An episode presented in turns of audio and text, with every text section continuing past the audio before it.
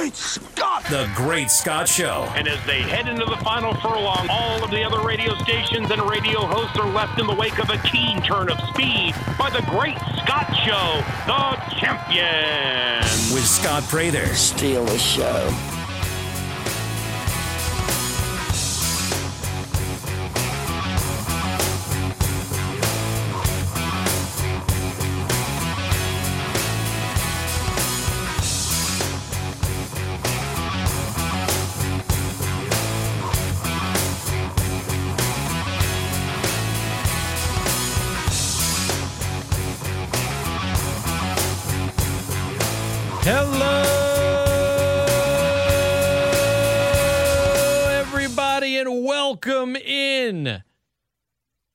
To the Great Scott Show on a Thursday.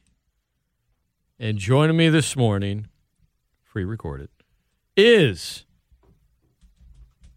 former NFL wide receiver, former Raging Cajun wide receiver, a state trooper, doing the hard work for our community. and a guy that's right about sports, A guy and you're and, and, and you're wrong. Let's just start with that. that okay, uh, according to him, According to listen, so the last time I was here, you James said Butler. you said, and I quote, "I think they'll beat the Spurs, but I don't think they'll beat the Clippers. This is it. It was Yeah, a great season. imagine that. I- and what would- did I say? What did I say? I said, not, I said, no, sir, we're not doing that. Well, you think they're going to the finals, though? Did I, did I say that? Are you Did going that to? come- did Is it about to happen? Did that come out of my mouth? Uh, I didn't say that. All I said was, "Nah, man, we, we, we'll we're going to, to the that. We'll playoffs." get to that. No, you were right, and I was like, when I saw Paul George wasn't playing, I said the same thing. that did that like that didn't matter. Well, it did. It did matter. I mean, it, It impacted the game. He would have scored like five points. I You mean, know, you know, you know was playoff P awesome. does. No, but, but playing P, um, uh, positive P is in positive uh, test. So you got me. I, I was wrong about something, James. He was wrong about a lot of things. Well, you- I just don't come on here and I, broadcast. I have it. to I have to come on all the time and make predictions. I mean, like like my margin of error is is like extremely wide. I mean, you come in a few times a month and you're I mean you, you're wrong like ninety percent of the time with like uh, over the top takes. That's not true. I think for you to just come look at me and be like I'm wrong and you're right. I mean, I feel like that's disrespectful. no, it's not because I'm just repeating what you said. You're the one that said. Yeah, I was wrong about. I, I thought I didn't think they'd be in the playoffs. It's awesome. They're right, there. so it's tied one to one. It's great. I'm enjoying the hell out of it. Let's draw the line right here, right now. Let's just forget everything that was said in the past. No, And you said no. I'm not going to forget about some of the ridiculous things you've said. But did I say that? I like how, not- I like how you're like, I got Scott. He didn't think the Pelicans would be in the playoffs. He thought they would lose to the Clippers back when he thought that Paul George would play. And he thought he said it would be tough, and they won. You know what though? Now, like, I have to question if you're really a fan. All right, now stop. I have to question just- that just because how that. can you say these things? You want me to show you? You want me to show you my bet slip when I put a future on the Pelicans to win the title? Because I could show you that. No, I mean I could do that. You No, know, you anybody? couldn't. I No. get a guy on the street to do that. Oh yeah, today I'm talking about when it was fifty thousand to one and they were awful. Yeah. You want me to show it to you? I could show you on my phone. Nah, man. No. See, that's why. No, you what you don't understand is that I can make predictions and be glad I'm wrong and objectively look at something and hope that I'll be wrong about a team I root for. And that's something that you as a super fan that has no objectivity can are capable of doing. And that's okay. I wouldn't expect you to. You don't work in sports media. You you're a state trooper. You're a good guy. You're Let's- a former player. stop. No, listen. I do work in sports media. I do. Really? Okay. And these What's the name on the my. paycheck? What's my this name? Uh I don't know yet. I gotta figure it out. But look But look, man, for real, like, you know, how can you say these things? Like I, I come on You see, sound like see you- people want me on this show because they know that I'm very realistic. But they also I tell them things that they that they Wait, wait, wait, that they want to hear. No, no, no, wait, wait. Did you say they want me on the show because they know I'm realistic? Yes. Is that what is that what it is? What did I say? Like, what did I say? That's, that's Are we that's gonna are we really gonna do this every time? No, do not bring up the Jameis Winston thing. Trevor hurt. Siemian is gonna lead us to the promise. That could have happened if Did we it- got did- into the playoffs. it hap- could have happened. Did, did it happen? but if we, Did if it? the- not, no ifs. Did it happen? but listen though, Jameis Winston's going to win the MVP. It did it happen. The Saints are going to win the. Super Bowl this year. Did it? Did any of that stuff happen? he got hurt. Did any of that stuff happen? Jameis Winston got hurt. Oh, uh, did Paul George get hurt? No, he got sick. Okay. Did Paul There's George miss a game? But he would have scored five There's a- points. stop, stop. No, stop, stop, stop. Just stop. We're not going to waste time going over the ridiculous things you said. We're just going to acknowledge that you're a super fan, and I do agree with you that that's. I think that's part of the reason that some listeners. I, I don't. I mean, I think they're wrong, but they feel like you have some charm, and I think it's that. I think it's that that that fan in you that they that they love and appreciate. No, it's not that. It's the fact. Really, that, they they they listen to you because they think you're going to like break down and come up with good, real. Yeah, like they're, they're like, yeah, this guy knows. You know, he knows what he's talking Cool. about. This is what I want to hear. So you come in with that negative energy. They don't want to hear that, man. They're super fans Did too. Did you hear me yesterday? I mean, I was, God, Monday I was feeling good, and that was Yeah. off of a loss. I was feeling great. You know what you do? That's what I want you to do. I want you to create a poll and put on there. Does the listeners think that I am a super fan and I'm not realistic? The majority of it will be no. Everything he says is true. We listen to it. We abide by it. You know, whatever. And then Oh, do really? another poll and say, is Scott wrong about mostly everything that he says? No, come on now. And The- then the- the- no, the- the- now you're trying to slant things, and you're bringing up people's personal feelings. How- Oh yeah, you're Let's right. let's let's let's. you're right because I know Troy gonna vote like let's- let's- 17 times. Let's, hey Troy, I mean, hey, he was. He was he he t- he emailed me Monday. He's like, you know, the bad. I get the play-ins in there because of money. He said, but it's basically giving the one seeds a buy. Did the Hawks win yesterday? No, but Oh, but last year every every team that played in the play-in won games in their first round series. So All right. It's not a buy. I mean, it's not a buy for Phoenix. I mean, it's not. It's anything but a buy. They Yeah, I know. they're in for a dogfight tomorrow. But man, you know what though? I, I have to say one thing that I didn't anticipate, and I guess you know with the whole thing with how you know it's, it's tough for me to watch the games and stuff, and I catch them every time that I can. Um, but one thing that I didn't anticipate is how these guys. It it doesn't matter. Twenty three points. They don't care. They are not giving up. Yeah, and that How is a could you- testament how to could coaching. you not anticipate that? if you watch. No, no, no. I've watched them. yeah, But I'm just saying, like, you know, now it's on national TV. I can't get Bally Sports like that. I have to like go to someone else's house and watch it. So if I'm not working, I have to try to travel to go watch the game. You know, or I'm keeping up with the live feed on my phone. But man, these guys are these and, and that's a testament to the leadership, honestly. What does so what what was some of the speeches that Willie Green gave? Like I couldn't, you know, I turned my I turned my sound off because I couldn't take Reggie Miller anymore. yeah, yeah. I was watching Joel Meyers and Antonio Daniels back on uh, on Tuesday night. I don't know, nothing. I mean, it wasn't like the Friday night. You gotta fight. got to friggin' fight. That Yeah. was Yeah. that was awesome. yeah. Uh, no, I mean, you know, matter of fact, talking about it being, you know, but I, I don't, I don't know. I didn't have any. I didn't watch on TNT, so I don't, I don't know what was said, you know, in the Yeah. on the bench, you know, whenever he's talking to the players. I'm not sure, but I, I you know, that if it had been something like last Friday, it would have been, been you know, all over know, Yeah. Twitter. But um, but yeah, man, now, you know, with Devin Booker's hamstring changes this series, but you know, I'm still not willing to pull the trigger on them when the Pelicans winning the whole series. Doesn't change anything. He could have been in the game. All right, Doesn't no, no, No, wait, no, all right. Honestly, let's- all right. let's- I'll let's- stop. let's I'll stop. okay, I'll stop. right, I'll all stop. Because let me say this. Let me say this. This guy is amazing. Okay. Like this guy is is is as advertised. I'm telling you that You're right looking now. at me in the, you're looking at me in the eyes when you say that. Listen to me. This guy is Well, thank you. Oh, you're talking about oh Booker. Okay, I thought you were talking about me. man. Listen, this guy is amazing. Okay. Like I, you know, we we don't really watch as much Phoenix games, and I I he, I heard we like you know, I heard that he was in the MVP, you know, race and all that other stuff. But he's now I see, He's amazing. now I see. I'm like, oh man, this guy is Now in the second half, He went out of the 435 mark. He hadn't scored yet. Brandon Ingram was already up to double digits in that quarter. Right.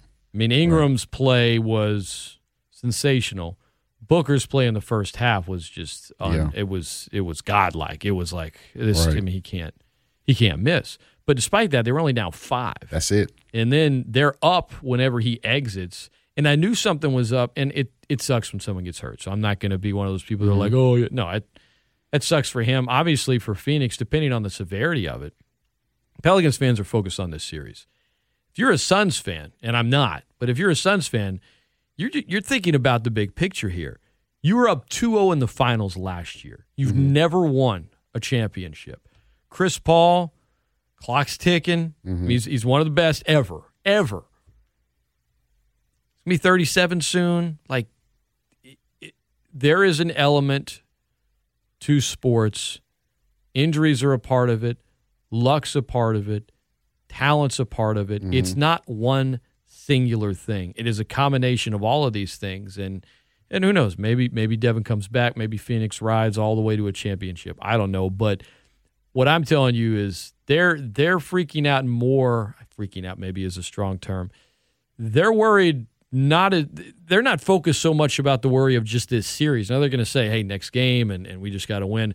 They're more worried about long term, and that's I think the Pelicans, long term in the postseason, the Pelicans, they're more just kind of playing in a vacuum because for the last month, like, got to play our way into the play in, got to play our way into the playoffs. Right. Now we're here. Like they've, it hasn't been like they're not, they're not, they're not like you, James. They're not thinking we're going to win it all this year. They're literally just like, we just got to win today. Right. No, and I, I think the yeah. Suns are saying that, but how does that impact the team? Your best player Mm-hmm. Is out, and you don't know how long, and you're you're you're the pressure of we had the best record, we had home court throughout, and now this guy's gone. Now, when when you lose your best player during a game, it impacts you differently than when you have time to prepare for it. Right. Obviously, and Phoenix will they'll have you know game plans and other things if he's not able to go, but that um that's one of the big to me. You know, from a national standpoint, Booker's one of the biggest stories of the postseason right now. His status. Yeah. Um.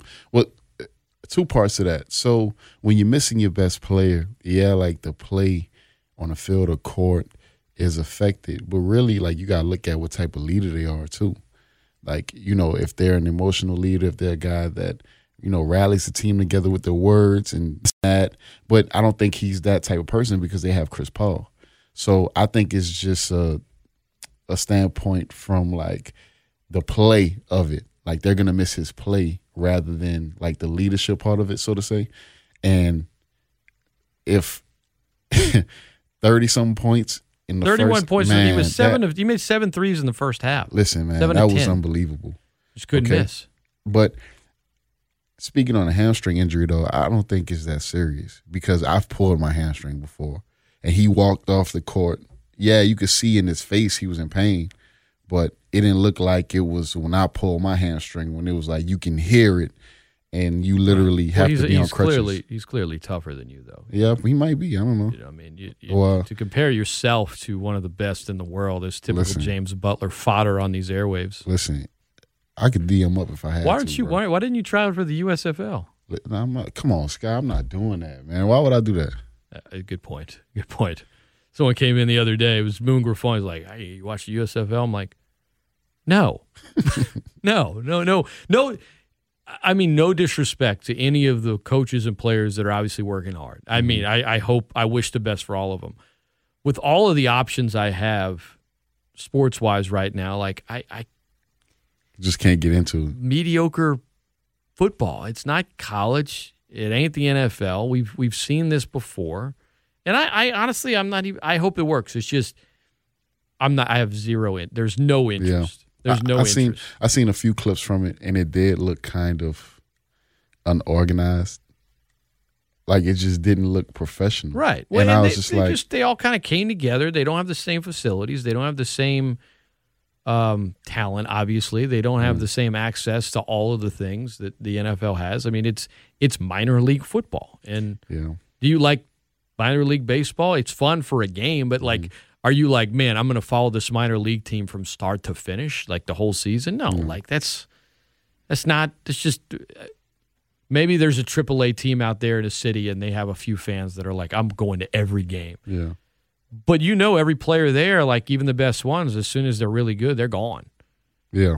It's like you Well- can't. It's not. It's not the same thing. I mean, Well, hopefully they pick it. Hopefully they, you know, get it together and make it more like advertising and and just make it more organized and because the few clips that I seen, I was just like, man, this looks, this just looks. Not, I'm not interested, you know. But like you said, that could be because there's a lot of other things to watch as well. So ESPN Lafayette, the best ticket in sports. Um, James Butler, our guest.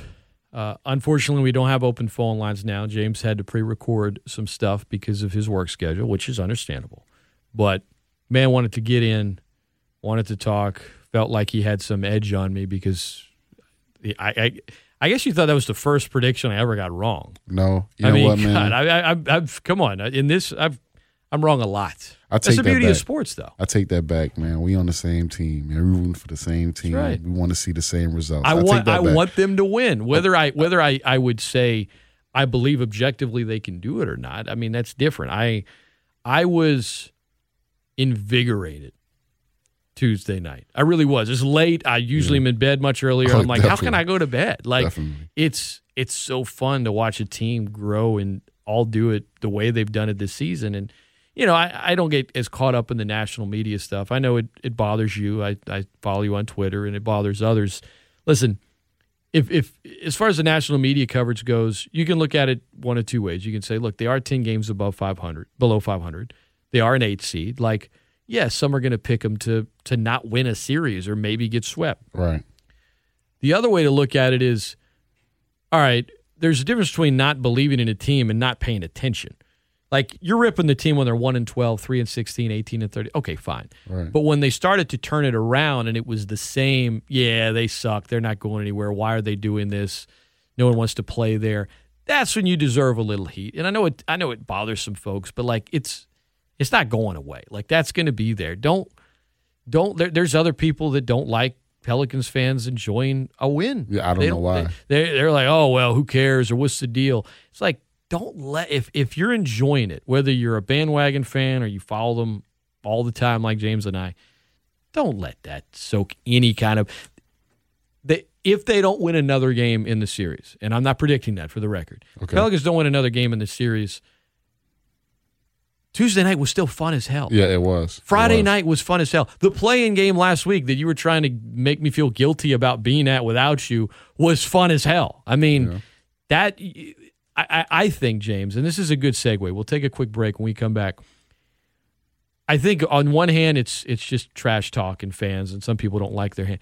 But I think on another, there's the ring culture aspect of all of this that mm-hmm. I want to get your thoughts on as a a former high level D1 college athlete and a guy that was on an NFL roster and a guy that follows sports as closely as you do. What has ring culture done to the idea of celebrating some aspects of, of sports? We're going to talk about that when we come back.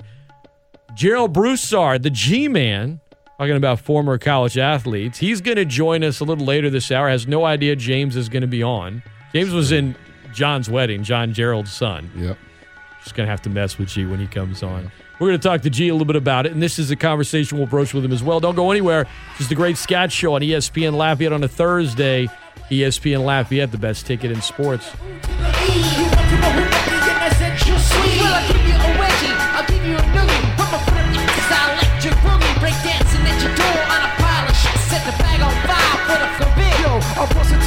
Radio station, chuck a smoke ball, throw on my gas mask and put my tape on. By the time you figure out what went wrong, light up my jetpack and I'm gone. Me balloon, me balloon, me balloon, me balloon.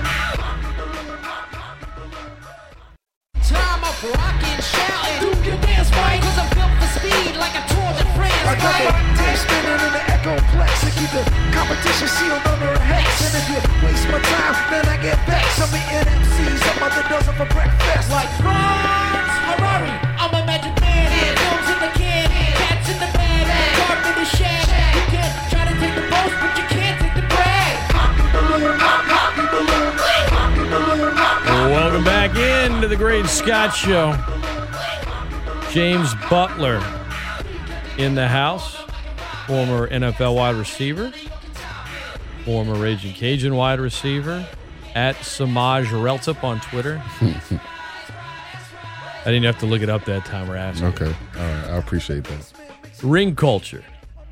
So, a lot of folks were making fun of Minnesota last week. Won a play-in game to get into the playoffs, which I, I didn't even I didn't even mind. I mean, the TNT crew. It was it was I don't I don't mind jokes. It's fine. But then there was a there was a, a another section where it was almost like disgust. Like, oh my god, how pathetic. I'm like, are they not supposed to celebrate? Like Yeah. act like you've been there before. Minnesota hasn't been there that much. Yeah. you know, expectations can bring great expectations can bring great disappointment. And for some franchises where it's like, look, we want to win a championship or everything else is a failure. Well, okay, that's some pretty high expectations, and the odds of that happening are low. Like Alabama football currently, that's like It's a bus. Yeah. that you're not going to enjoy some of the moments as much as others. And whatever. I, I remember the last time the Yankees won a title, and it was, it's been a while. It was like the last out, there was just like, just like this, like almost this exhale, and like these shoulders drop, like, thank God, instead of like, oh my God, we're the Yeah. world champions. Like, I get it's different for each team, for each fan base, for everyone, but there is nothing wrong with celebrating sports. There's nothing wrong with enjoying moments. The idea of oh, what's the point? I mean, who cares? You didn't, you don't have the rings. Ring culture for two things, in my opinion, James. For NBA and particularly the best players of all time, and for quarterbacks in mm-hmm. the NFL, I feel like it's it's seeped now over into just regular sports fandom of oh well you know that's all that's all that matters. I mean what are you Right. doing for it? I mean if you can't win that then what's the point? If you don't do this it's like you can have fun on the journey. The end destination is good for one team in every sport every year. That's it. Mm-hmm. No one else. You think ring culture's kind of poison some from enjoying the ride of sports? Yeah, and I think it's because, like you said, fa- some fans, that's all they see. But I think fans like you and me and some others who actually, you know, watch the team and get involved with the process. And when I say get involved, I say, you know, actually like look at for the like the Pelicans, so to speak, how they came from three and sixteen, and how you know they're in every game. Or if that if they're getting blown out, they're still fighting to get back into the game. We look at that. We look at where they came from, and we already deeming this season as a, as a success already. Like yeah like you said, they can they can lose every other game, and They we can will lose the next three games. They could be done on Tuesday. It, you're yeah, look and we'll still and- throw them a parade. Well, I, listen, I, I'm I'm, I'm happy. I you know get what you I'm mean. saying. You know what I'm saying? But um, for organizations like the Lakers, you know, it's like we don't even want to be in the play-in.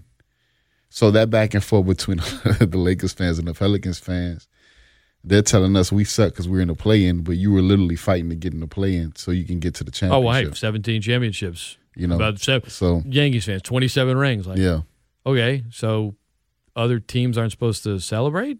Yeah. But the culture too, because if I could like give a comparison, look at like well, from my personal experience, if you look at when I first came to UL under Bustle mm-hmm. compared to when I first like when I ended my career with HUD.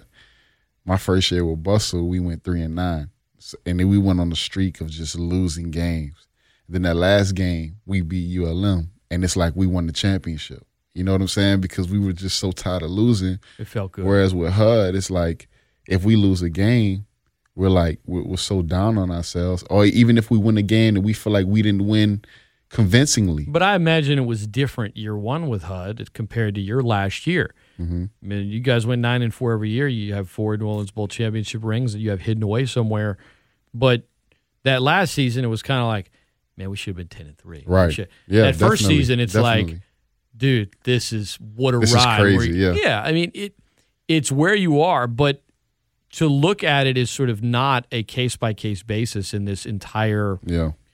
everything is the same. I think it's just stupid. Like enjoy the moments. That some of my so from a Saints standpoint, ESPN Lafayette, Scott Prather, James Butler. Uh, unfortunately, phone line's not open this morning, but the 2009 Saints season obviously is, is is the best. Right, they won the Super Bowl. Right.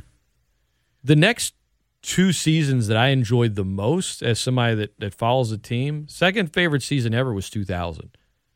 So unexpected, so out of nowhere. Mm-hmm.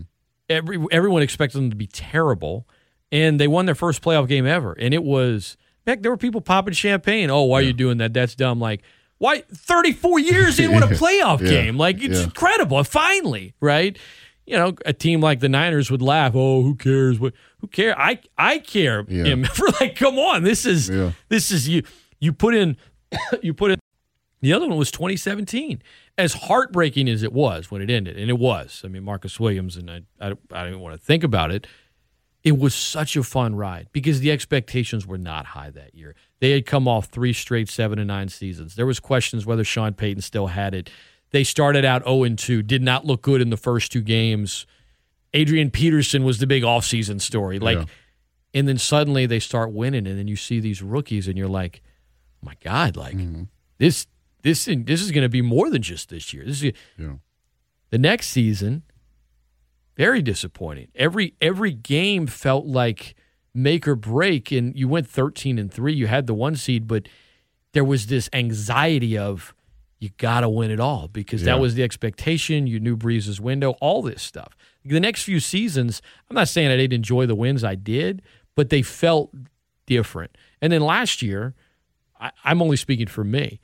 I there there were some games, you know, in the 0 and 4 Siemian games and all that that were very very frustrating. But I think I had more fun with the wins than I'd had in a while because it was like Yeah. the expectation with all they went through wasn't. I mean, j- if they had made the playoffs and they almost did, it would have just been amazing. So, how you go year to year, how you are as a fan, and I think if you're a fan of a team for a long time, like bandwagon fans, it's fine. But there's no denying that for fans that stick with a team and suffer, the reward is always going to be more rich. Yeah, Always. definitely. Always. And you know that because you you you ride or die with your teams. Nobody Yeah. would question that, James. Yeah. So nothing against bandwagon fans. If you want to do it, do it. If you want to jump on, jump on. But if you're one of those fans, like I, I don't I don't root for Minnesota teams, but I'm looking at those Timberwolf fans, I'm like, They oh, deserve okay, that. Yeah. If if they're a WNBA fan, then they've won some championships. But they're probably Viking fans too. Never won a Super Bowl. Had one of the best teams ever to not play in a Super Bowl. The Twins have won World Series. It's been a while, but they've lost 13 playoff games in a row. Minnesota's been to one conference finals ever. Like it was as far as they got with KG when he was at his peak. Mm-hmm. Let him enjoy the moment. Let them enjoy it. Yep. And then I seen like LeBron posted like a whole bunch of laughing emojis. Yeah. I'm like, what's funny? Like, let them enjoy that, man. Like these people. Listen, I, I bet the atmosphere inside that building was crazy. Then you got Pat Bev crying. You know, you got like and he's it- he's just- emotionally, you know, there was the history with the Clippers there, but yeah, like I, I, I didn't mind the jokes because some of them were funny, but it, there's there's that line between a joke and like, okay, now you're just like why now you're being bothered by it, like Yeah. why does that bother you? Yeah, I don't know. I, I don't know. And and that's like you said, that is weird. Now that I, now that you break it down like that, it's like because I didn't I didn't see anything wrong with it. Like I was like I was happy for him, man. Honestly, because I know how that feels. you know what I'm saying? I know how that feels. Because Wednesday night I- was we, fun. The we felt the same way. Center. Friday night late after the win against the Yeah, Clippers, we felt the same way. Maybe we didn't celebrate Yeah, as maybe hard. we didn't do a second line. I mean, look, they they probably went a little harder. I'm not just I'm not discounting that, but I was just it, it it made me think about this idea of like it's it's the ring culture. It's the if you don't win a championship, it's a complete failure. Winning a championship can be every team's goal. It doesn't mean if you don't reach it that that you that you failed. Right, but that's hard to, especially for a player. That's just hard to wrap your head around because it's like that is the goal when you work so hard to get there, and when you don't, it does feel like you're a failure, so to speak, because you didn't reach the, reach the ultimate goal. Like all the little small accolades, yeah, that's fine. Oh, we made it to the playoffs, but it's like that comes with time. Like because at the moment you're like, man, once you sit back and start to think about it, you're like, okay, well, you know, we did make it to the playoffs. We did, you know, do this. We did make we it this accomplished a lot of our goals. Yeah. So I mean, initially, as a former athlete, well, I'm still an athlete, so I just say that. But initially, as a former athlete, uh, you know, the initial blow of not making it to a championship is tough initially. Like at the beginning, you're like, man, listen, uh, true story. I was so afraid to lose that last bowl game to Nevada. Like I was throwing up before the game because I was so scared to lose that You game. knew it was your last one. I, and I and I, man, I was on ten because I was like, I do not want my last game. I don't want to be that senior class to lose the New Orleans Bowl. Like, I- and I just and look, so Coach Munoz comes up to me. He's like, "Hey, man, if you have a bad game, we're gonna lose. So no pressure. we're gonna lose if No you have a bad game because the type of coverage is gonna be open. If you have an off game, we're gonna lose. And the first play of the game is coming to me. So I'm like, dude. So I, I go up for the coin toss. It's me, Boris, and I think uh Trevor's Pat. And after we do the coin flip, I go find the nearest trash can. I'm You throwing up. up.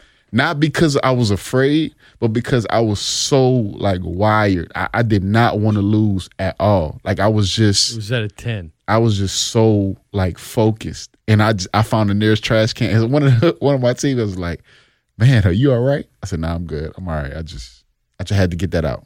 And then we got the ball first, and I'm like, "Here we go. Got to make sure, got to make sure I catch this pass, man, to to you know move the chains." But so that that really what goes into the mind of an athlete when it comes to, I guess you could say championship or bust. You know, ESPN Lafayette, best ticket in sports. That's not to say that when it ends, there's not. I think every team in the playoffs, when when they lose, they're going to be disappointed. When Definitely. the season comes to a complete end, they're going to be disappointed. Um, there are some teams. You, I mean, I've seen it in New Orleans more than once. Right? It's not like the Pelicans have this illustrious history where kind of pack it in early, just play through the 82, and you're just ready. They're just, it's over. I can get to the offseason. I'm done with this. Um, there is some of that. And none of those teams are celebrated, right? They're not celebrating, and, and, you know, it's, it's give and take. They're not being celebrated, and they're not celebrating. They're not really wanting to be there. Um, but for all the ones that they're having a good year based on their expectations, what they've accomplished, what they've overcome, whenever it comes to an end, like Phoenix had an incredible season last year. Devastated when they lost game four. It was, I mean, you were two wins away from a championship. Devastated. I, there, there's part of them that, that may never get over it. But many years from now, they're going to be like, it was a hell of a season. I was torn too, man. Hell of a season. because I love Monty Williams. You didn't see me tweet, Monty Williams, my dude. I hate it had to be him. Yeah, man. I love Monty. But I like Giannis too. So And Drew. I wanted Giannis to get his first championship and Drew, but I, I love Monty too. So I was torn. I couldn't celebrate either way. Like I was just like, man, I felt bad, but then I, at the same time, you know, I, I just like the way Giannis carries himself. So ESPN Lafayette, the best ticket in sports. Scott Prather, James Butler, uh, recorded uh, a little bit as his work schedule wouldn't allow him to come in live. You are listening to the Great Scott Show on ESPN Lafayette, the best ticket in sports, coming at you on a Thursday. Your uh, your schedule tonight in the NBA playoffs for uh, for Thursday night. Give me a second here. Hey Scott, let me ask you a question. Who you think? What team you think will win out of Alvin Gentry's, Rondo, Drew, AD, and I guess I could say You mean the team? You mean the team from hurt. four years ago? And then this team, who you think will win? I mean, that's I don't know. I don't know. That team four years ago went in on a five game winning streak. They had a ten game winning streak, you know, at some point in the season. They swept Portland. Yeah. And AD was at his dare I say at his peak. Mm-hmm. Mirotic couldn't miss a three. Remember he started shaving his beard. Defensively and Rondo just had that that playoff IQ where the game kind of slows down. I don't know. That's that's a good question because from a matchup standpoint, I mean, I I think the team four years ago was better than this. Was had more talent than this one. Current, and now that's not to say that. I don't know. That's a good question. It's hard not to get caught up in the moment right Yeah. now. Yeah. because Ingram and, and McCollum, obviously, the addition of him, Valanciunas, uh, I don't know. What about you? That's a good question. I'm not sure. I think this bench, Definitely. the young players are far and away. Definitely. You didn't, you know, I don't even remember who, I don't even think they had a rookie that year. It was, if they did, I don't even remember who it was. I but don't think so. yeah, I don't even think they had one that year. It was it was very, very different. I think this team is deeper, but that team, and they look, they lost in the second round. I think they won a game, but maybe I they got swept. But They were they were they were playing the Warriors with Yeah. Durant at his height, and you know they went on and won a championship. I mean, they they ran into one of the best teams in the history of the NBA.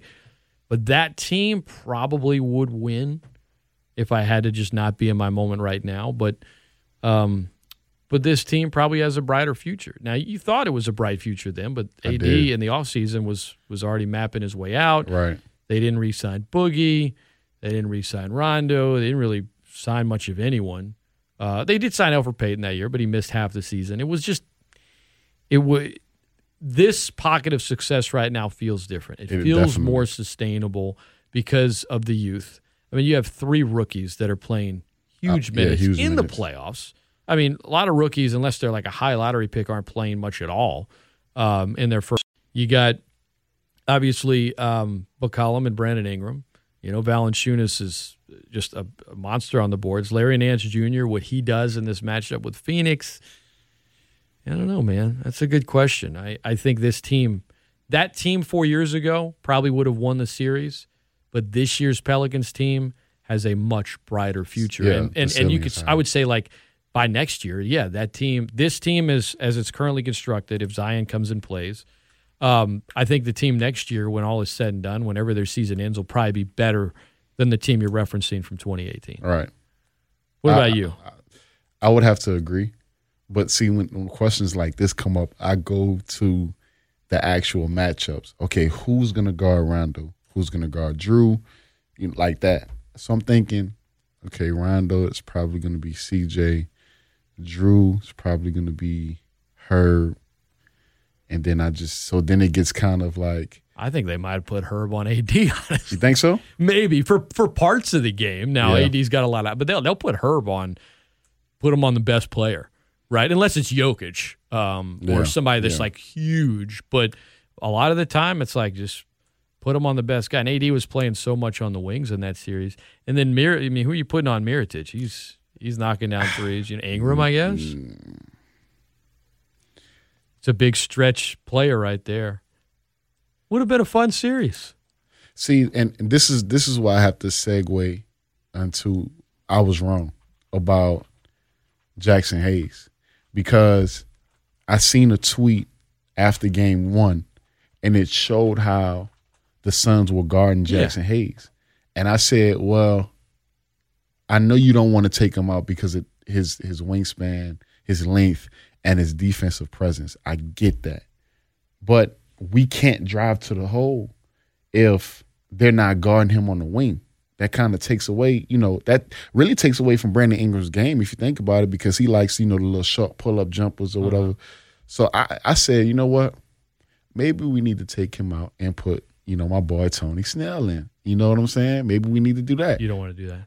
Come on, man. Maybe Listen, maybe Trey Murphy, not Tony Snell. Come on, man. Tony Snell is, is not bad defensively. Okay, he can knock down a couple shots. He hadn't played in a minute. He can knock down a couple shots. Three minutes he got in game one. But I was wrong Or because Clippers rather. Jaxson Hayes played well. He did, and, and and it's not just you. We were all wrong. I mean, you looked at Jaxson Hayes in the game one matchup, and you were like, just doesn't fit. Willie said, "No, we're going to ride with it again. We just have to trust him to make the right play, Okay. not stand in a spot." And basically, Willie said, "We just have to trust him." And he pointed out all these things he had to do, and then Jaxson did it. You're right. I mean, Right. he's running on the fast break because the Pelicans are owning the boards and looking like his dad, a former NFL tight end, catching it on a seam route, throwing it Yes. down, active all over. You don't have to sit in the corner there. And his activity kind of shook some things up. And then the pass he had to Ingram when he knocked Yeah. down the three, like I, I don't know if it was luck or it was it was detailed and and you know it was he knew it was the absolute only and right play to make, but no, it, it worked out really well. And then that allowed you to bring Trey out a little bit later, Right. bring Nance out later, go for size matchup, try to how how can you make him an asset as opposed to a weakness? And it's all about game plan, and that's that's Willie Green right there. You know, I'm looking at the 2017, 2018 uh, Pelicans that that swept Portland in that series. By the time you got to the playoffs, you didn't have Cousins, you didn't have Right. Jinsa. Frank Jackson, by the way, was a rookie, but he was on IR, didn't play at all that year. So you had Drew, you had AD obviously at his peak, which was, I mean, he was he was he was ridiculous. He was one of the best players in the world. Mirotic, that was kind of your big three in the playoffs. After that, I mean, Rondo, E'Twaun Moore, Solomon Hill, Ian Clark, Darius Miller. From a bench and depth standpoint, this team's got more of it because the young players that are just they're they were playing better than some of the guys. I mean, no- nothing against Ian Clark, but I mean, come on. I mean, he wouldn't get any minutes with his team. No, he wouldn't. Solomon Hill wouldn't either. That's true. Darius Miller, may, may, maybe. I don't think Mirich is probably. playing time. Oh no, you forget how good he was at that moment in time. He was he he he he unlocked that team because once he started once he started getting hot from three point range, um, it opened up everything for. I mean, it was just a terror.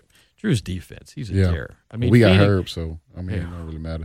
But the one thing, man, I, I gotta say this: I was kind of disappointed in Herb a little bit, man. What? And I was texting my sister, When? not not defensively, Oh, but the game Tuesday night, like, because I was like, why is this guy? Because it it just seemed like he was afraid to shoot sometimes. careful. He, he he he knocked down. There was one time where he looked to shoot, then put it on the floor, and it was a mistake. But he knocked down a couple threes. But I was mean, like, man, shoot the ball, man. That, that, that happened. That happened one time. happened twice. Come on now. It happened twice. I don't know. It, it would take a lot for me to be disappointed in him. I mean, that dude, Nah, man, that dude, he's he's a beast.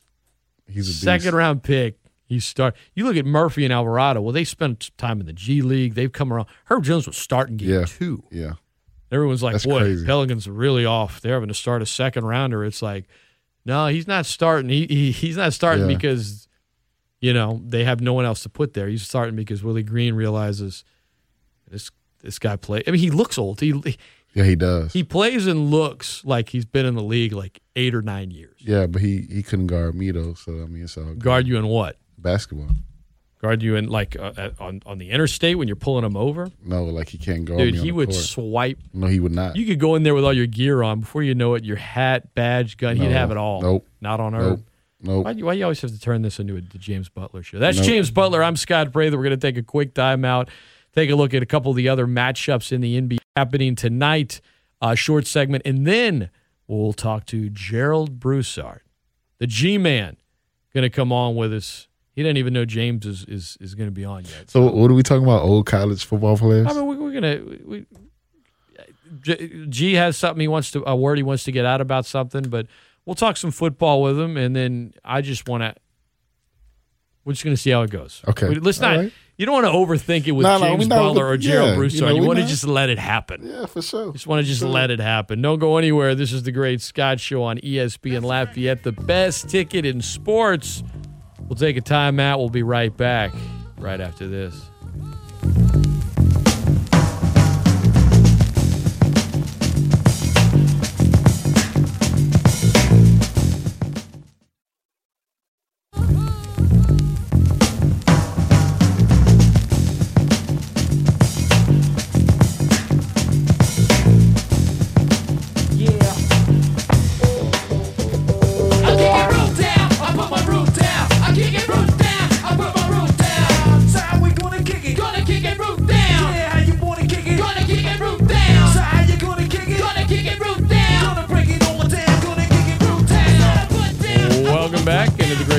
Show. Got James Butler in the house, pre-recording early, early because he's got work at these hours. But when the guy says he's got something to say and wants to come in, I, I can't deny him that, right?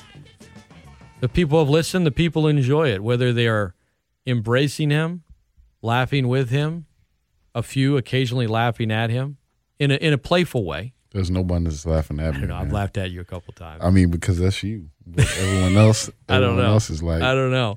What you? All right, let's. You're a superstitious cat. Mm-hmm. You have you. you- You're the poor lady in your life. God bless her. I mean, she's amazing. I've met her, and I, I'm still wondering like how she puts up with you. What do you have? You you, you got her forcing her to like super weird superstitious stuff for the the, the playoffs, the NBA playoffs. What Oh do you have yeah, definitely, definitely. So let me just say this: Reggie Miller was getting on my last nerves last night. on Tuesday night. But listen, I'm so, I'm so like superstitious when it comes to stuff like this. So like, when, if the Saints are playing and I'm listening to the audio of it, if they're doing bad, I cut the audio off and then like turn on my music. But I like if they do bad on a particular artist that I'm playing, I switch it up and play another artist. That's how superstitious I am, Scott. Okay, like this is me. This is me. You're Right, talking right. to. You it, that's fine if you want to if you want to do that on your own, but you shouldn't bring other people in. You should right, bring right. family so I'm, into I'm, it. I'm gonna get to that. I'm gonna get to that. So I said, so of course I'm watching the game with my lady, and I said, listen, you have to watch this with me because the playing game with the Clippers, she was asleep. I was up, stressed out, and I said, this is no fun. You have to watch this with me because I was about to wake you up so a you couple pulled times. her out of bed to watch a game Pretty much, yeah, watch. yeah. And I said, you have to watch Shame this with me. you, James. So listen, so I'm, I I I, tu- I turn the audio off and we're listening to music, and they start winning. And What this mu- is when we start going music on. Are we, are we playing here? just you know, rapper, you know, Okay. um, kind of smooth, you know, type of mellow music. You know, just we're not trying to bring the house down. You know, we just Gunna? no, no. I definitely don't listen to that.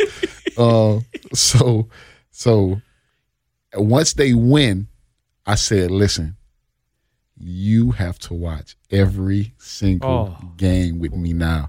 You cannot like this. Can you have So to even be? even after they lost Sunday, you were making her watch it, She didn't watch it Sunday. and she watched it Tuesday. She watched it Tuesday. so now you're So putting I said, all of it yep, on her. Yep.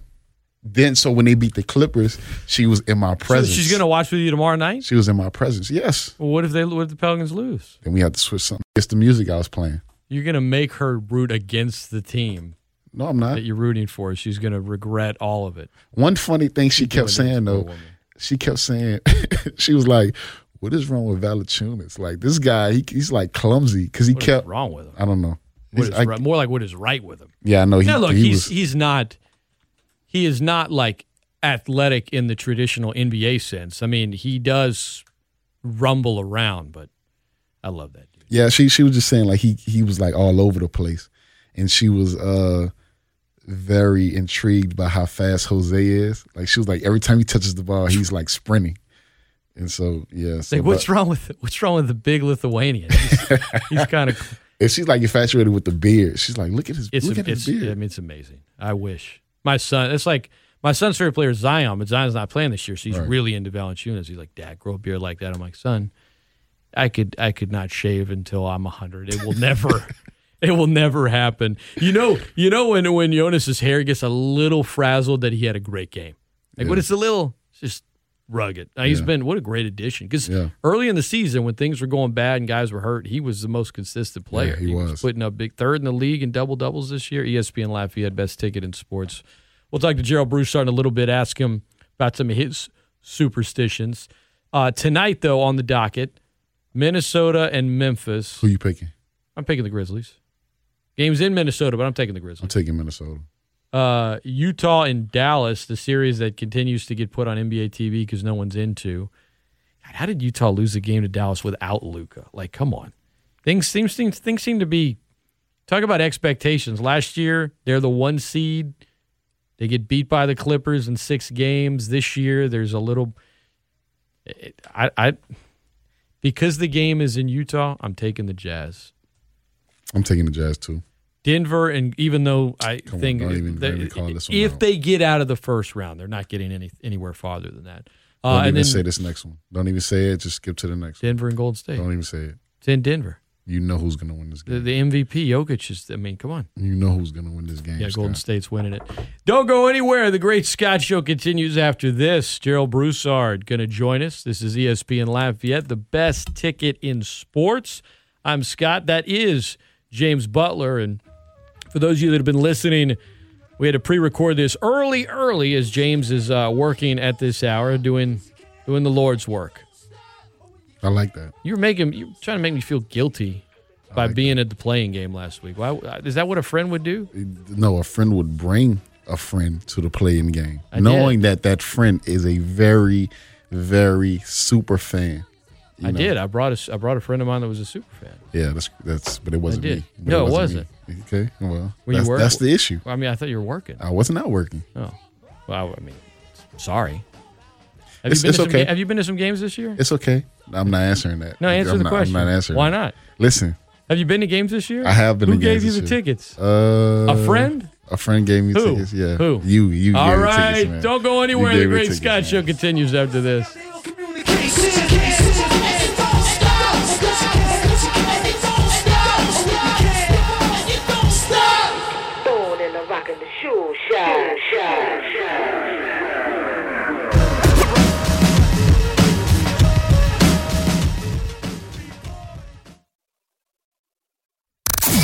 The Great Scott Show. And as they head into the final furlong, all of the other radio stations and radio hosts are left in the wake of a keen turn of speed by the Great Scott Show, the champion.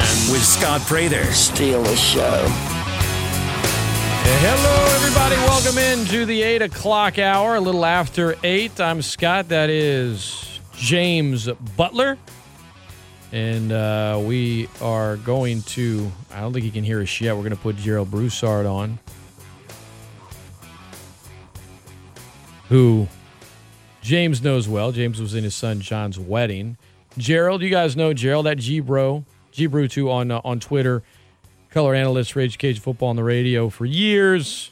Friend of the program. There's something really special coming up next week and a number of things happening. But Gerald, first off, good morning. We we got a surprise for you. James is in studio, and I uh, I just want to know, like, does he have? He was in your son's wedding. Like, does he have the dance moves?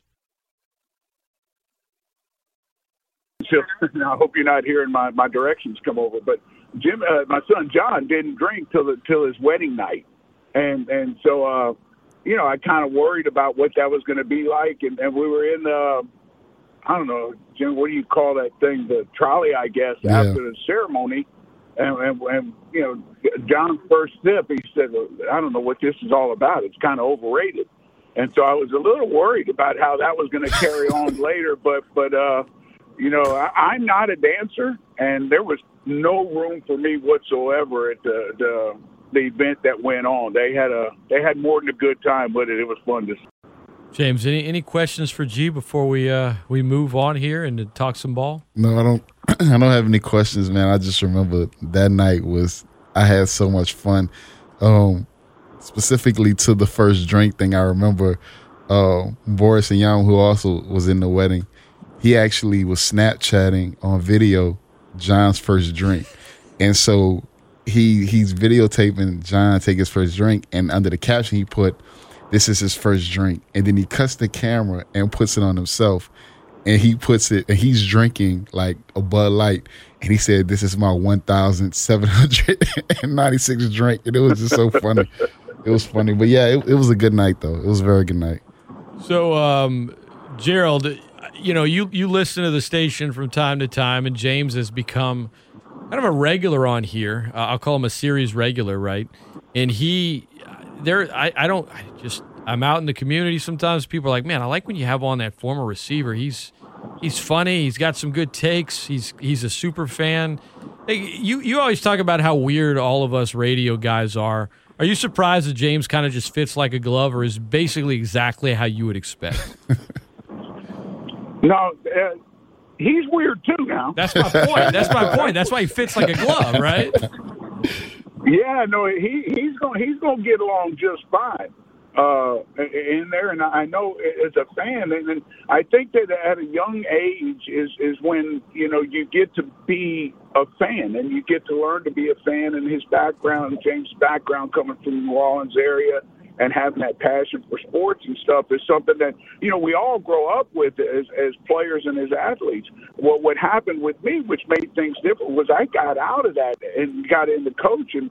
And when you're in coaching, you, you, you get away from that kind of stuff. And, and, and so you just don't see it the way we do. You know, I, I think about uh, Chris Lano, old Cripper. And, you know, Cripper fit right in with y'all because of his uh, quirkiness, too. And, and, you know, him and James ain't from far apart now. So uh, I'm just saying it does not surprise me at all that, that uh, that James would, would enjoy being around y'all, and that that he would do a good job with all of that. And and you know, I I, I know we talk about uh, you know players and coming through and stuff, and and dude, I, I'm not gonna let it go unsaid. James was a special player, and then had a lot, a lot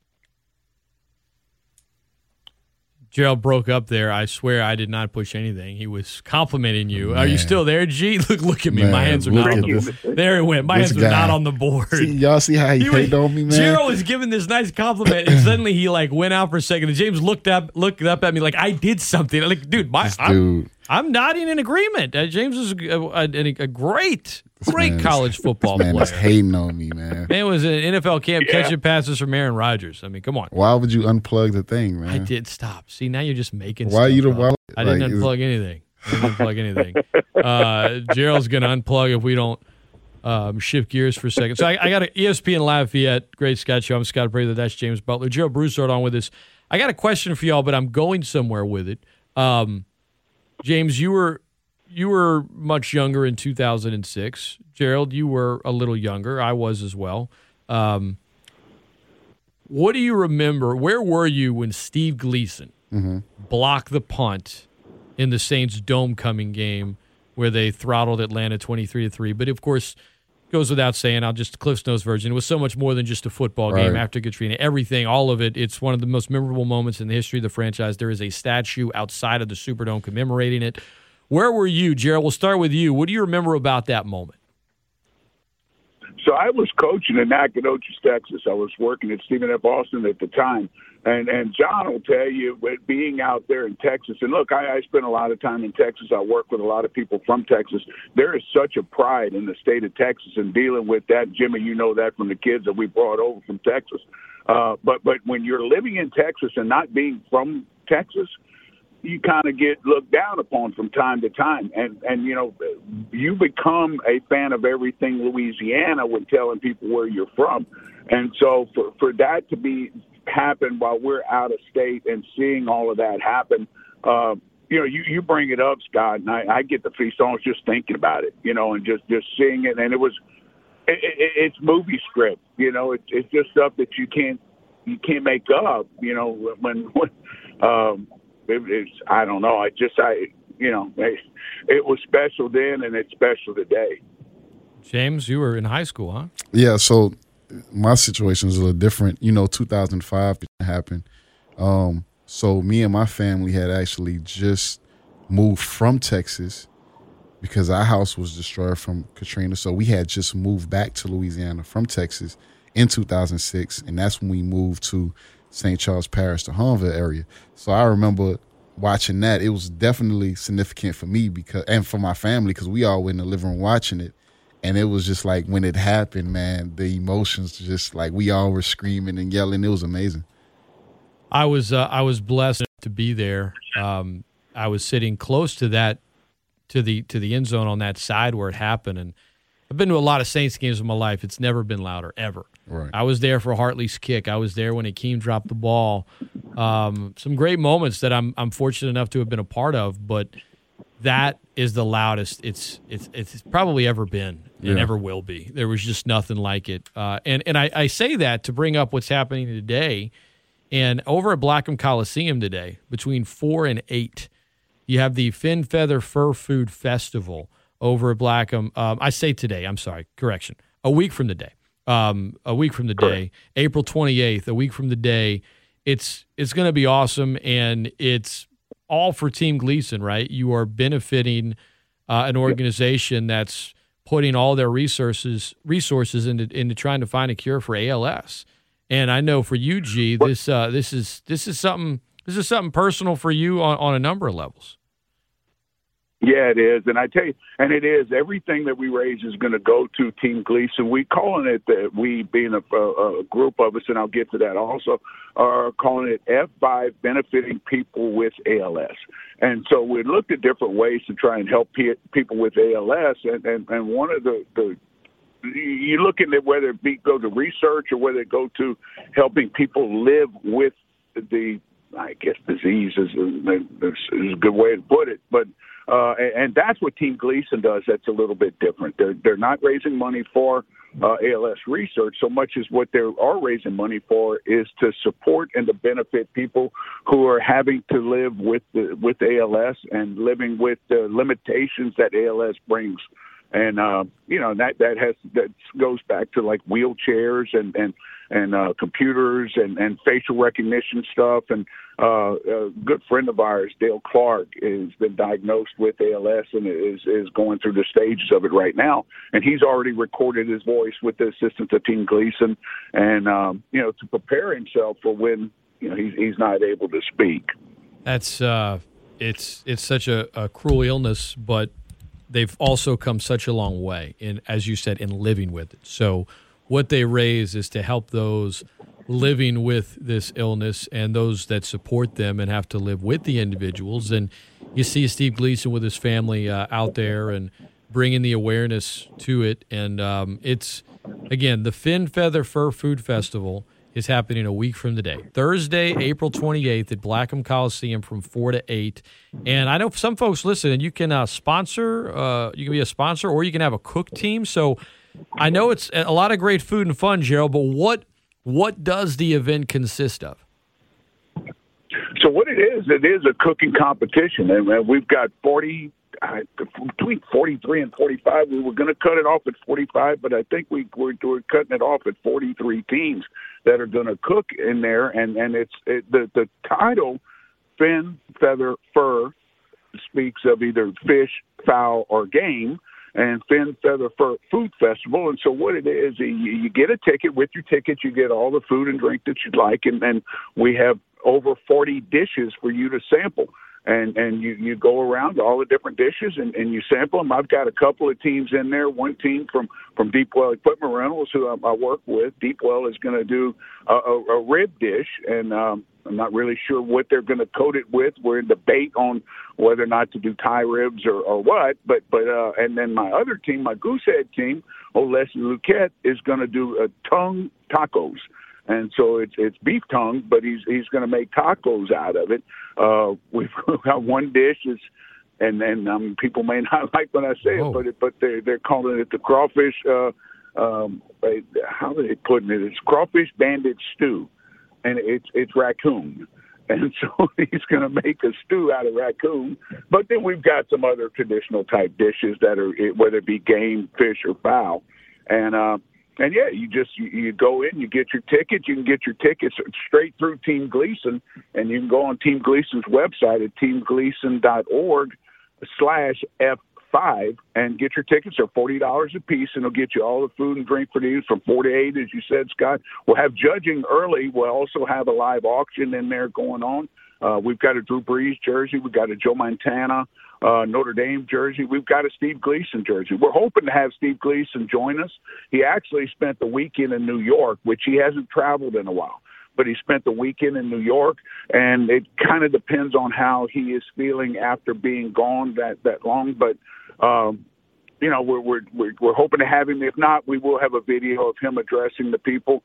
And and as we said, it's just a group of us got kind of got together, and we get together weekly for breakfast. And was and when our friend Dale was diagnosed with it, it was it's just a way of trying to draw attention to it and in support of Dale and what his family is and will be going through. And we want to invite anybody in in South Louisiana and that that hears this, anybody with ALS, you and your caregiver, if, if you want, we, we, you get in for free. Uh, you know, with HIPAA laws, we, we're not able to locate those people. They're not giving us the names, but it's going to be at Blackham Coliseum. As you said, Scott, a week from from today on the 28th, from four to eight. And you can call me, uh, Scott. You have my cell number, and my cell number is area code three three seven three one six six zero three two. I give it out on the air for anybody that that knows somebody with ALS that may want to come and join us and come and spend time with us. Uh, we'd we'd like to do that. As I said, we're going to have a live auction. We're we're going to just have a lot of fun and fellowship in there, and and um, you know, in support of of Dale and, and all people who are living with ALS, as well as the caregivers that that are going through this with with our friends, and and uh, you know, we we try and do things with different. Uh, uh, charities in the past. This one is is very very personal and will be to us for, for a long. Again, the Fin Feather Fur Food Festival. Um, traditional good food, some stuff maybe you haven't tried before, but uh, if you want to be a sponsor or get a cook team, you can contact a number of people, including Gerald, 337 316 6032. Learn more, get tickets at teamgleason.org slash F5. That's for the Fin Feather Fur Food Festival. And uh, it's all benefiting people with ALS. And I think it's a perfect way to spend a Thursday. You go eat some food, have great company, support a great cause. Then when you go home, you know, Saints still have two draft picks they're going to make after that. So you get to go home, you get to soak in some good food, talk some football, then afterwards go home, watch some draft, and enjoy yourself uh, because it's again, it's it's a great cause. I know how much it means to you, and obviously your friend Dale. Uh, thoughts and prayers go out to him, and for everyone out there that's dealing with this this cruel illness, but one that continues to make strides and how um, you know people are, are are battling it, and it's it's through a number it's a number of reasons why, including stuff like this, events that help benefit people with ALS. So Gerald, I appreciate you sharing that, man, and um, you know it's great that y'all put together what what looks to be a week from the day, just a great evening of of great food and a great fun. Yeah, we we we are looking forward to it, and like we we've talked about it. You know, Orlando Tom go to this disease, and and uh, you know, when when when first found out about Dale and, and and went through it, he's been going through it for a little over a year. You know, he, you hear about it, and I'd asked him, and I said, "Well, dude, I know something's wrong, but you got to tell me." And then you know, he had to wait to tell family and all that. And I was frustrated. I, I, knew something was up, but but you hear about all this stuff, and I didn't know near then what I know about it now, and um, you know, knowing what he he's going to go through with it, but his attitude and, and, and his spirit for what he's going to do and what we're all going to do with him together is, is neat to see, and and we just kind of want to share that with the people that are going through it and the families that are going through it. And Jimmy, you know, I mean, it's all about pals helping pals, and and you know, you you, you have teammates, you have friends, and, and and I've been knowing Dale for almost 12 years now, and he feels like a teammate. He's a great supporter of the Cajuns, and um, you know, he, he, he just he's a pal, and and so we we want to be there for our pals, and and uh, it, it's a neat thing to be able to do, and and and I met Steve actually, uh, Jimmy, at one of y'all bowl games. He spoke okay. to the team and I mentioned that I just hung up with Jake. I was talking to Jake on the phone, and Jake Delhomme, and he talked about what a good teammate Jake was, and that was, you know, not a good guy and all. He just said, "Hey, he was a great teammate," and and you hear that, and that's, you know, it's kind of what it's all about there. So it it makes it really cool to be able to go through and uh, and and to be able to show the support. And look, we've we're raised in the six figures so far. We're hoping to, to double what we've gotten, and uh, it's going to be nice to be able to present Team Gleason with a check. And, and like like Scott said, the three three seven three one six six zero three two is my cell. Or you can go direct and you can donate straight to Team Gleason, just uh, Team Gleason Foundation dot org backslash F five. And and everything we're raising we're, we're given to them, and, and we we we're going to have a Team Gleason's actually going to be at the event to collect. So it's not like it's going to any F5 event or whatever. It's going to Team Gleason, and Team Gleason is benefiting people who are living with ALS, and uh, you know through wheelchairs and through face recognition software, through face recognition devices. I didn't even think about it, Scott, but just the arm that has to raise the the, the face recognition device, you know, costs a number of dollars. And and, and uh, a few of us went over there, met with them a while back, and. Uh, they've been uh, super responsive to everything we're trying to do. And look, UL has been awesome. I mean, they they they've made some concessions for us to have it there at Blackham that are very beneficial, and, and we're looking forward to, to having it there. And and uh, you know, we're just excited to have it, and and we're a little nervous. It's going to be a little stressful, but it's also going to be a lot of fun. Gerald Broussard has been our guest. It is, and it's going to be awesome, and it's an amazing cause everybody can get behind that. ESPN Lafayette Best Ticket in Sports. That's Gerald Broussard. James Butler is in the house. Uh, I know G calls you Jimmy. I just. I, I can't call you Jimmy Butler because I think of the player Jimmy Butler. Right. But how many people call you Jimmy? The whole team, the whole like UL community. That's it's Jimmy. That's, but that didn't me. start till you got to college. That, yeah, that didn't start till I got to. College. You know who? You know who started it? I think I want to say Coach Witt started it. Okay. Okay. I want to say Coach Witt. I wouldn't be surprised. I mean, I know Gerald. You know, um, uh, everybody nicknames, but I guess uh, a strength and conditioning coach probably does the same thing too. Yeah. So Yeah. Yeah. I you know, gee, I, I'm just glad he got one that isn't, you know, it's better than J Butt or something like that. I know I was talking to Jake Delhomme. He was like, Man, Gerald gave some of us nicknames back in the day that we can't say on the radio. So Well, and, and you know, Troy Wingard's been living with with Yay. Jägermeister his whole life. Yay. And, and, and yeah, so, so he's yeah, he's he, a, uh, he's got a and he earned PhD it now, Dr. Wingert, but he's still just yagged to so Yeah. many.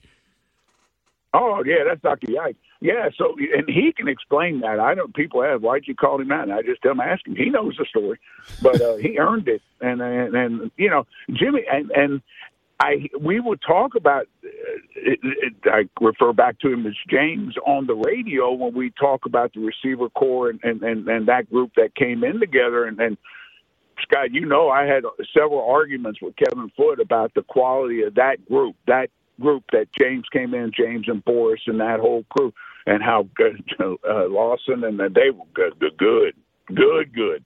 And um, you know, James went through some knee issues and stuff, but but I think that hampered him a little bit. But you know, you, you, when when when you go back and you think about him, and and people refer to James as James all the time, and it's just hard to say that. You know, it's just and uh, so I, I you know, and I Wait, know wait. It's hard to say he's- the word. It's hard to say the name James, or it's just hard for you. Yeah, his name ain't James. It's Jimmy. No, it's you. James is not a hard name to say. It's not like it's, it's J- James. Instead of using a normal Twitter handle, decided to do his names backwards. That's hard to say, but you know, James is not hard to say. It's just hard for you know you because he's he's Jimmy to you. He's Jimmy Butler. Jimmy B. Yeah, but that's what see what I mean.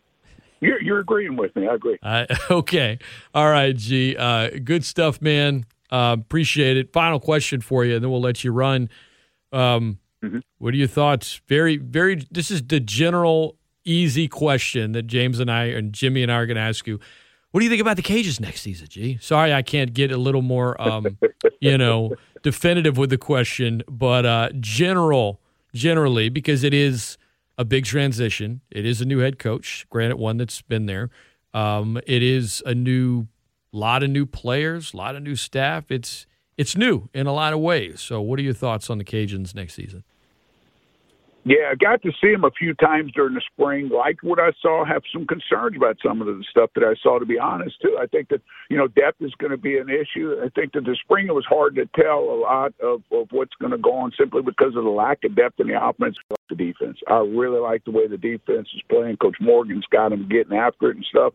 Uh, guys up front are playing well and and and can, can run now. I'm talking about can run at every level. The Cajuns can run, and then if you can run, then you got a chance all the time. So I like that part of it. I think the kicking game is going to be solid in there because you got Reese back and and and and and Amadeus is going to come back. So I think that'll be good.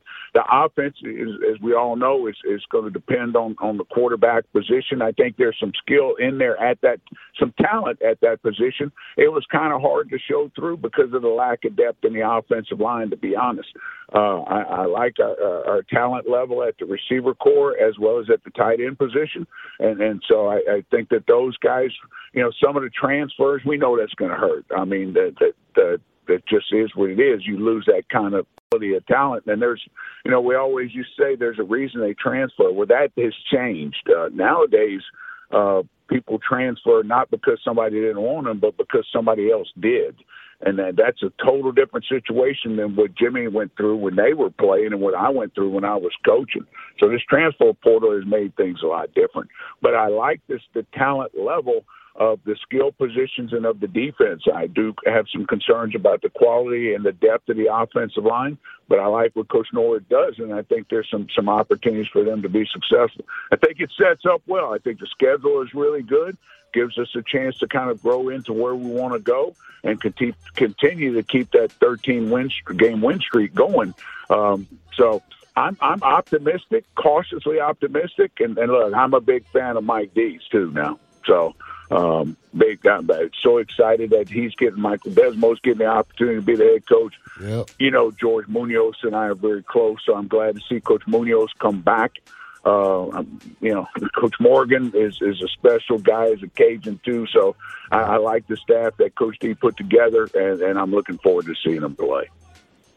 Gerald, appreciate the time, man. Great catching up, and we'll talk soon. Coach G. You bet. Appreciate Much it, love, Jimmy. Appreciate you, brother. Yes, sir. Appreciate you too. She's like the coolest dude, right? I mean, like father, like son, huh? I got to see that old Snapchat that Boris did of John Dude, drinking, his, taking his something. first sip of alcohol. The way he orchestrated it though was amazing because he had like John right in the the lens, and so you can see John like tasting it. What what what what kind of drink was it? I I, I can't remember. But it was like li- it was like hard. It wasn't yeah, I. I, I want to say it was liquor. yeah, it wasn't like a wine. No, no, no, no, no. It was liquor, and you could you can see like the discomfort in his face, kind of like he's like, oh, okay, this is what it is. And so Boris has all this on camera, and he flips it on himself, and he's taking like, like he's down in the drink, and the caption says. For John, it was this is his first drink, and when he flips it over to himself, it's like this is my one thousand seven hundred and thirty six drink. It's good to have a teammate that hypes you up. Yeah, man, good times. I actually Dr. got to uh, Boris Yama. get with John, man. So this is Shout just a out John reminder. Bruce. Everywhere, Great Scott Show continues. Speaking to teammates that can uplift the squad, there's one doing it right now in New Orleans. We'll explain. You'll hear from him next on the Great Scott Show. ESPN Lafayette, best ticket in sports.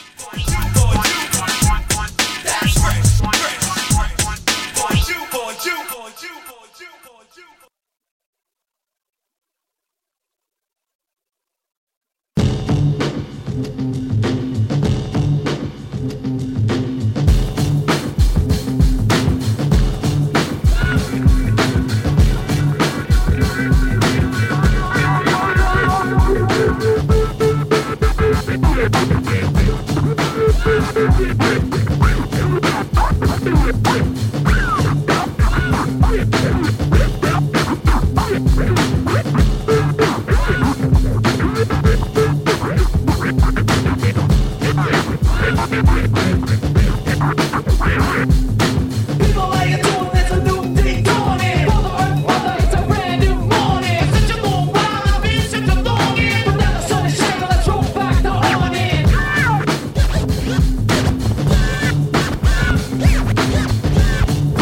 Welcome back into the Great Scott Show. Air drumming in the studio. James Butler, Scott Prather, Jay Butt. Jimmy B. Jimmy B. Okay. Or like the old trainer, uh, I forgot his name. Did it. That's what he always, Butler did it. That's what he always. used to I you so funny you bring that up. Your first get your first like appearance in a game that we've talked about your freshman year back when Bustle was still the coach. True freshman, you go in national TV Oklahoma State. Yeah. First catch ever is a touchdown, right? It was a. It, it was three back to back. So it was. I caught a screen, a hitch, and then Three catches in a yeah. And I remember I was producing the game and I was doing the highlights and I used that line. Butler the did Butler it. did Yeah, it. Yeah. man. Who who knew? That was jeez. Dude, 2010 12 years Yeah. later you 12 and a half years later or 12 years later you're sitting in here and talking I just the radio. I just I just like because someone asked me about that not too long ago, like just the story of Yeah. like how that happened, and they were just amazed at like the sequence of events that occurred before that moment, because this was like what the fourth or fifth game of the season, so i think the fifth yeah and like. I hadn't played really at all, so maybe six it was in october when it Yeah. happened because i remember it was at the festival de acadian that same weekend and um yeah you, you you talked about it, your parents there's the first game they didn't make Yeah. and, then, and then suddenly he's in there making all these plays dude, my I remember mom, Jay Walker being like, "D- James Butler, a true Yeah. freshman, uh, Luling. Uh, oh, haven't seen him this year. James Haven't. Butler again. Yeah. James Butler Yeah, touchdown. yeah, was- and, and my mom in true blunt fashion thursday night was like we're not gonna make it. And this is the, literally what she says your sister's on a day their game is on friday night. You haven't been playing much. Right. we're not coming. Like mean, my mom my mom said that like but, but do you blame her? It's like no she's- you- I, was- I didn't take it I We've said, been to the games this year. You haven't played. Your sister has something. Sorry, that's what we'll be. Yeah. I hope you understand. You're like, sure, mom, no problem. no because li- Were you superstitious after that? You're no, like, mom, no, stay away. Don't no, come to any no, games. I wasn't. But literally, Scott, like I literally was like, I get it. Cause I'm a look, look, Oklahoma State is ranked, it's nationally televised. I know I'm not getting in the game. So it makes no point for y'all to even come out here. There he is. And lo and behold, this is what happened. Like let's let's put in the James Butler package. Much to the surprise of James Butler, I'm he's like- like, okay, yeah, give me the ball. Oh, give it to me again. Give it touchdown. Listen, if there's any time to throw up, it would have been when my coach told me to get in the game. Cause I was like, I was like, what? You just needed a teammate to lift you up, right? Yeah. Who li- who- who lifted Dar- you Daryl up? Surgent. Darryl Surgent. Because back then, like, it's different. I'm sure they do it differently now. But back then, it was my, our coach called us on the phone on the sideline. And I, you know, you hear it ring all the time. And then when somebody, Butler, phone, get the phone. And I was like, what? And so I got on the phone, oh, the receiver coach, Coach Mason. Butler, I want, I want you and Surgent to go out there and go make some plays, all right? And I said, uh, uh, uh, yeah, yeah, yeah, yeah, yes, sir. And I hung up. 18 year old James out there. And I go to Surge. I'm like, Coach said they're going in next series. Let's go, man. Come on, we go. You It's that time. And I'm like, You need a teammate and I, hype you look, up. I literally said, dude, I'm so nervous right now. I literally said that. And then, so the rest is history. ESPN Lafayette, best ticket in sports, the Great Scott Show. I'm Scott Prather. That is James Butler, former Raging Cajun and NFL wide receiver. Talking about teammates hyping you up. Larry Nance Jr., who was, some said, a throw in in the McCollum trade. Not really. That was a big part of it. He underwent surgery after they got him, and he told Coach Green, new team, everything, new city. He's like, I'll be ready to play by the end of the season. I'll be ready, and I'm Right. going to play. And Leighton's inserted. He starts playing more, and his impact in these postseason, you see it on the floor. In terms of hyping his teammates off, uh, hyping his teammates off, hyping his teammates up. That just sounded weird. Uh, Larry Nance is all about that too. So sometimes, you know, sometimes the support characters, you know, need to need to uh, need to uplift those guys and let them know, like, hey, you know, you're really that guy. Like, hey, I believe in you. You know, I believe in you. And and Bi, you know, I just want to be, you know, I just want to make sure he knows that this whole team is rocking with him. Missed shot, made shot, turnover, good good pass, bad pass. I don't care. I'm rocking with him. Um, that boosts his confidence, and you know, because I want that sky high. That's amazing, man. I mean, son of a three-time All-Star, slam dunk champ. I mean, he good basketball pedigree. He gets it. Yeah, definitely. He gets it. Um, yeah, I, I love hearing Larry Nance talk. I love watching him play, and that was a that was a big hit. It's funny too because obviously we you know we we love Josh Hart, but he and Josh Hart are really close friends. Yeah. Larry was in Josh's wedding, and um, they thought for a minute they were going to get to play together. Yeah. And then Larry gets thrown in the trade, and it's hard. Look, you get traded. You don't know if you're going to be with that team long term.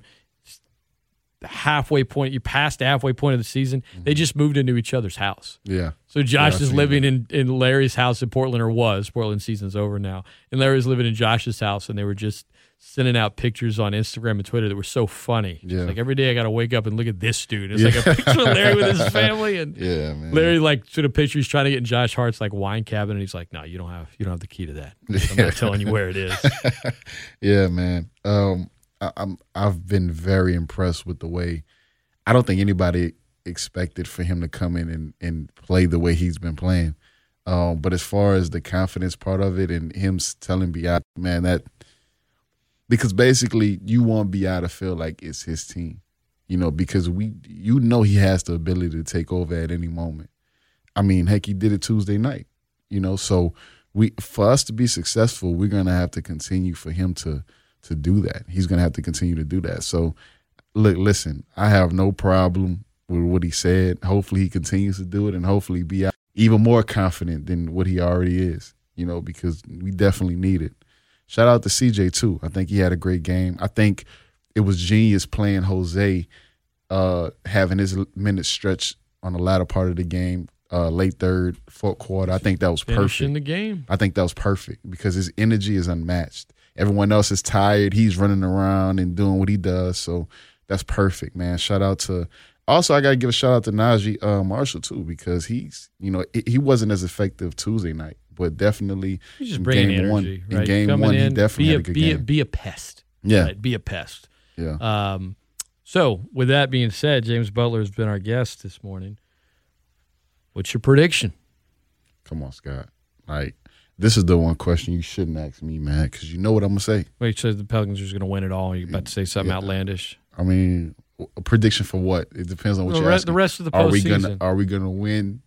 No, I'm, uh, I'm asking you about the, the rest of the postseason. How do you? I don't Why do you put me in a box like this? Why you? Why do you put yourself in that box? Listen, I'm not gonna answer. The, I have to see. I have to see what's gonna happen. Okay. What's going to happen in this series? I have to see what's gonna happen in the next game I can't believe you're restraining like this. because you're not gonna do this to me. No, I can't. I, I- you act like I force you. You're the one that. All right, look at that, ladies and gentlemen. James, he's changing. How can you? How can you not pick him, James? Are you not a fan of the team? That's what the old James Butler would have told me. No, I How just can said I you need say to see that? what's gonna happen. You need to see what's going to happen with what. You're not. You're in not the making next a game. prediction. I, I need to see what, what the energy is like, and once I see what the energy is like, then I'll be able to make a prediction. That's James saying if they win Friday, I'm picking them to win it all. If they don't, then I'm not saying anything. I'm just Man. going to keep dancing around the, the, the, the question. Listen, it's gonna be tough. We know that, but with this team, man, they just do. We seen some NBA teams lay down. We seen that, but this team, I don't care. We're down by thirty five. quit. they're gonna fight through it. So, it's, but what people don't realize, and I know you you said it earlier, but what people don't realize is, even when Devin Booker was cooking like that, we were only five, or we were up by three before he went out, or something Down like that. down And- five at the half. They were up when he left the game at the 4:35 mark. Yeah. and just being that close when he's doing that. You look at the first half stats, Suns were leading every statistical category, and Devin Booker went off, and it's like it's a five point game. Yeah. So and and I, well, I did turn the volume back up, and I did hear Kenny Smith say it, and he actually said, with Devin Booker doing that, you still thought the Pelicans had a chance Yeah, to win that's game. what stood out to him. It was Yeah. it was when Booker was still on the floor how they responded. yeah. Uh, So- but you know, look, Booker's Booker's status obviously is is one of the biggest stories of the postseason. Um, Pelicans are an eight seed, but it's tied up one to one. It's fun. The NBA playoffs have been fun, and it's always fun to have uh, Jimmy on, not Jimmy buckets, Jimmy B. yeah, Jimmy Buckets. Because if y'all want to shut Devin Booker down, just call me. You know what I'm saying? Give James- me a ten day Jimmy, contract. I- I'll shut him down. Jimmy bro. Butler is he? Are the Heat the most disrespected team in the postseason? I, I would right think. I know it's definitely the Pelicans. But yeah, no, no, No, seriously. no, the, the Heat are a one seed, and they're not being yes. talked about at all. Yes, and and I don't know why that is, and that's weird to me. You know, but obviously they're a very good team, and and that Heat culture is something a lot of people don't don't give credit to. Spoelstra's been there a long Yeah, time. That NBA coaches don't use it. Popovich, Spoelstra, like who's the neck? Who's the third longest tenured coach? I That's a mini Pat. Riley.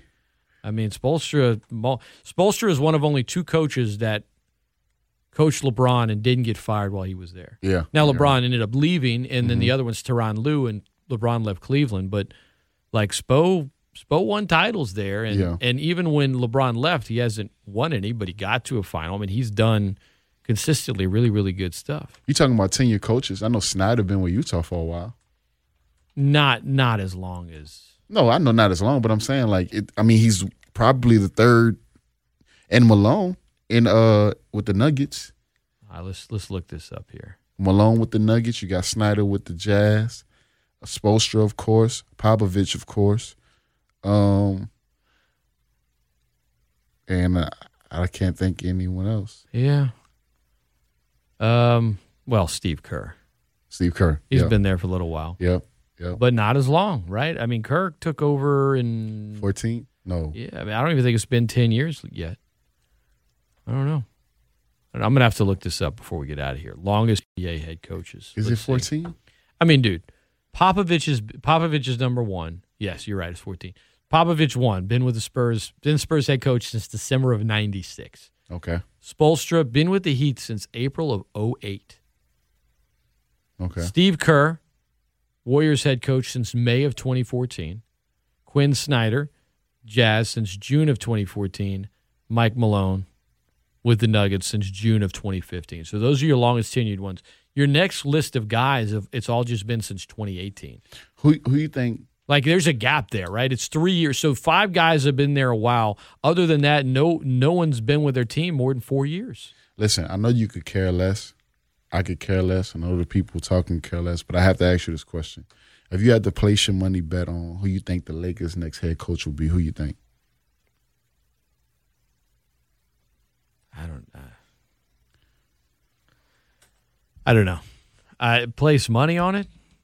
If if someone said, "Listen, place this bet right now, on who you think the Lakers Lakers next head coach will be," and you had to come up with a name, who would you say? Mm, Nick Nurse? why would Nick Nurse leave Toronto? I wouldn't. I wouldn't. I'm just throwing a name. I, if I was him, I wouldn't. Based on the way they treated, I, I wouldn't do it. I wouldn't do it. Yeah, that was kind of harsh how they let go of a guy that won a title 18 Yeah. months prior. I I don't know. I would that's I have no idea. Um next Lakers head coach. There's got to be betting odds on it somewhere. I say go get Kenny Atkinson. Now, Kenny Atkinson's a good coach. But the Lakers have decided, you know, after they fired Vogel, and was, they could promote Fizdale. I can see that. Atkinson would be a really good hire. Um, Sam Cassell, maybe. I can see that. And if things keep falling apart in Utah, I, they might not even fall apart. But let's say things continue downward. Would Snyder maybe leave? I don't know. I don't know because I think I think Utah. I think they would. I think they like him. I think they would ride with him. Like I don't think he's in danger, but Sam Cassell maybe he's been an assistant for 13 years. Nah, I, I, think I, I can see Fizdale more than Sam Cassell. Just promote Fizdale. I think I can see that because wasn't he with LeBron in Miami too? I'm not sure. I think he was. But are you just going to promote from within for a team that just had one of the most disappointing seasons But ever but also by their standards? Also though, that wasn't um, what's the coach name that just got fired? It's, it's, it's I'm losing his name right now. Who's that? the coach? that Frank Vogel? That wasn't Frank Vogel's like picks for assistant coaches. The organization put them together. It's the Lakers thing. I mean, I'm not going to insinuate it doesn't. It does. I mean, they Right. 17 banners, but you have no future draft capital. LeBron is older. AD is injury prone. He's older. Like, and the pressure is immense. I mean, what? I don't know. It's. I think it's going to be a guy that hasn't been a head coach before. That's why I would. I'll lean towards Sam Cassell. Okay. Okay. ESPN Lafayette, the best ticket in sports. James, thanks for coming in. For Thanks for those that having me, listen, uh, James, we had to record this early with him, but he's currently working out doing the Lord's work. Well, actually, I wouldn't be. I'm. I have a classroom training tomorrow He'll be training to or Friday. Yeah, and yeah. So, for a while. Tomorrow, well, Thursday, tomorrow, and for a while he'll be training. So we recorded a little early. Saw we weren't be able to weren't able to take some phone calls, um, but Jimmy B, I'm just gonna still call you James, or at Samaj Reltup. is there any way to change my Twitter handle? Yeah, sure. I'll show you. It's not hard at all. All right, because I, I, I I've don't been telling you, you need to change it. It's I don't like the way you People talk about it. talk. I've tried to promote it. I just think you need a better handle. You know what it's gonna be? Jimmy B. I think that's taken. No, it's Sorry. not. No, it's not. I don't. I don't think you're gonna find that one on Twitter. Yeah, uh, it's not gonna be taken. No, you can maybe be like Jimmy slash B E E slash something. Eh, Jimmy B ain't gonna be. J I M M Y B capital No. B. No, that's how much money you're willing to bet that that's not already taken. Twenty dollars. Twenty dollars. Hold on, I'm gonna do it right now. It's taken. You realize there are like a quadrillion people on Twitter, right? Yeah, I know that, but that, that don't mean, you know. I'm gonna do it right now. Don't now. go anywhere. Great Scott Show wrapping it up with one big thing. Don't go anywhere. It's ESPN Lafayette, best ticket in sports. How we gonna kick it? Gonna kick it root down. Kick it on down. Gonna kick it root down.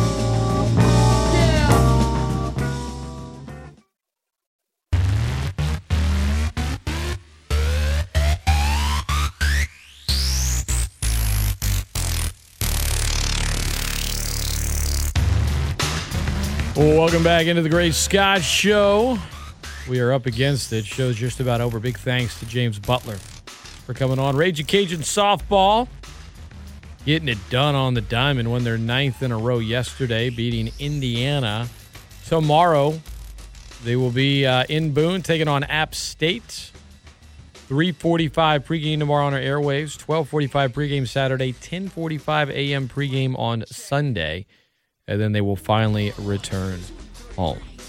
Legion baseball in action tomorrow and this weekend against Georgia State. All of those games over on News Talk 96.5 KPEL. Big thank you again to James Butler and to all of you. I- I'll end the show by hitting on something we talked about last hour. Even if you don't accomplish the ultimate goal of winning a championship, it doesn't mean that certain things in the world of sports can't and shouldn't be celebrated, particularly by those who have worked hard to accomplish something. They're working their tail off, they win something. It's disappointing when a basketball team in college wins a conference regular season but doesn't win the tournament, doesn't play in March Madness. No doubt it's disappointing, but still won a conference championship. That's college basketball example in football, in the NBA, in MLB sometimes, the rings culture. Well, if you didn't win it all, what are you even doing? Or what are you even trying to do? I don't know. You're trying to celebrate. You're trying to enjoy the moment. You're trying to win rivalry games. You're trying to do a lot more. Jim Moore was passionate about that. What do you mean? Throw it in, mail in the season because they lost a few games? That's such a dumb question. Nothing to play for. You always have something to play for. Celebrate the moments as a fan. If you're a player or a coach, celebrate the moments that are worth celebrating. Not every single thing. But when you work hard and you accomplish something, even if it's not a championship, there are other aspects of sport. Don't let ring culture poison your brain into thinking the only thing worth celebrating is a ring. That's it for the Great Scott Show. I'll talk to you guys tomorrow. Gus Cattengale will be on for a segment. We'll talk Pels. We'll talk Saints, the draft coming up next week, the latest on that.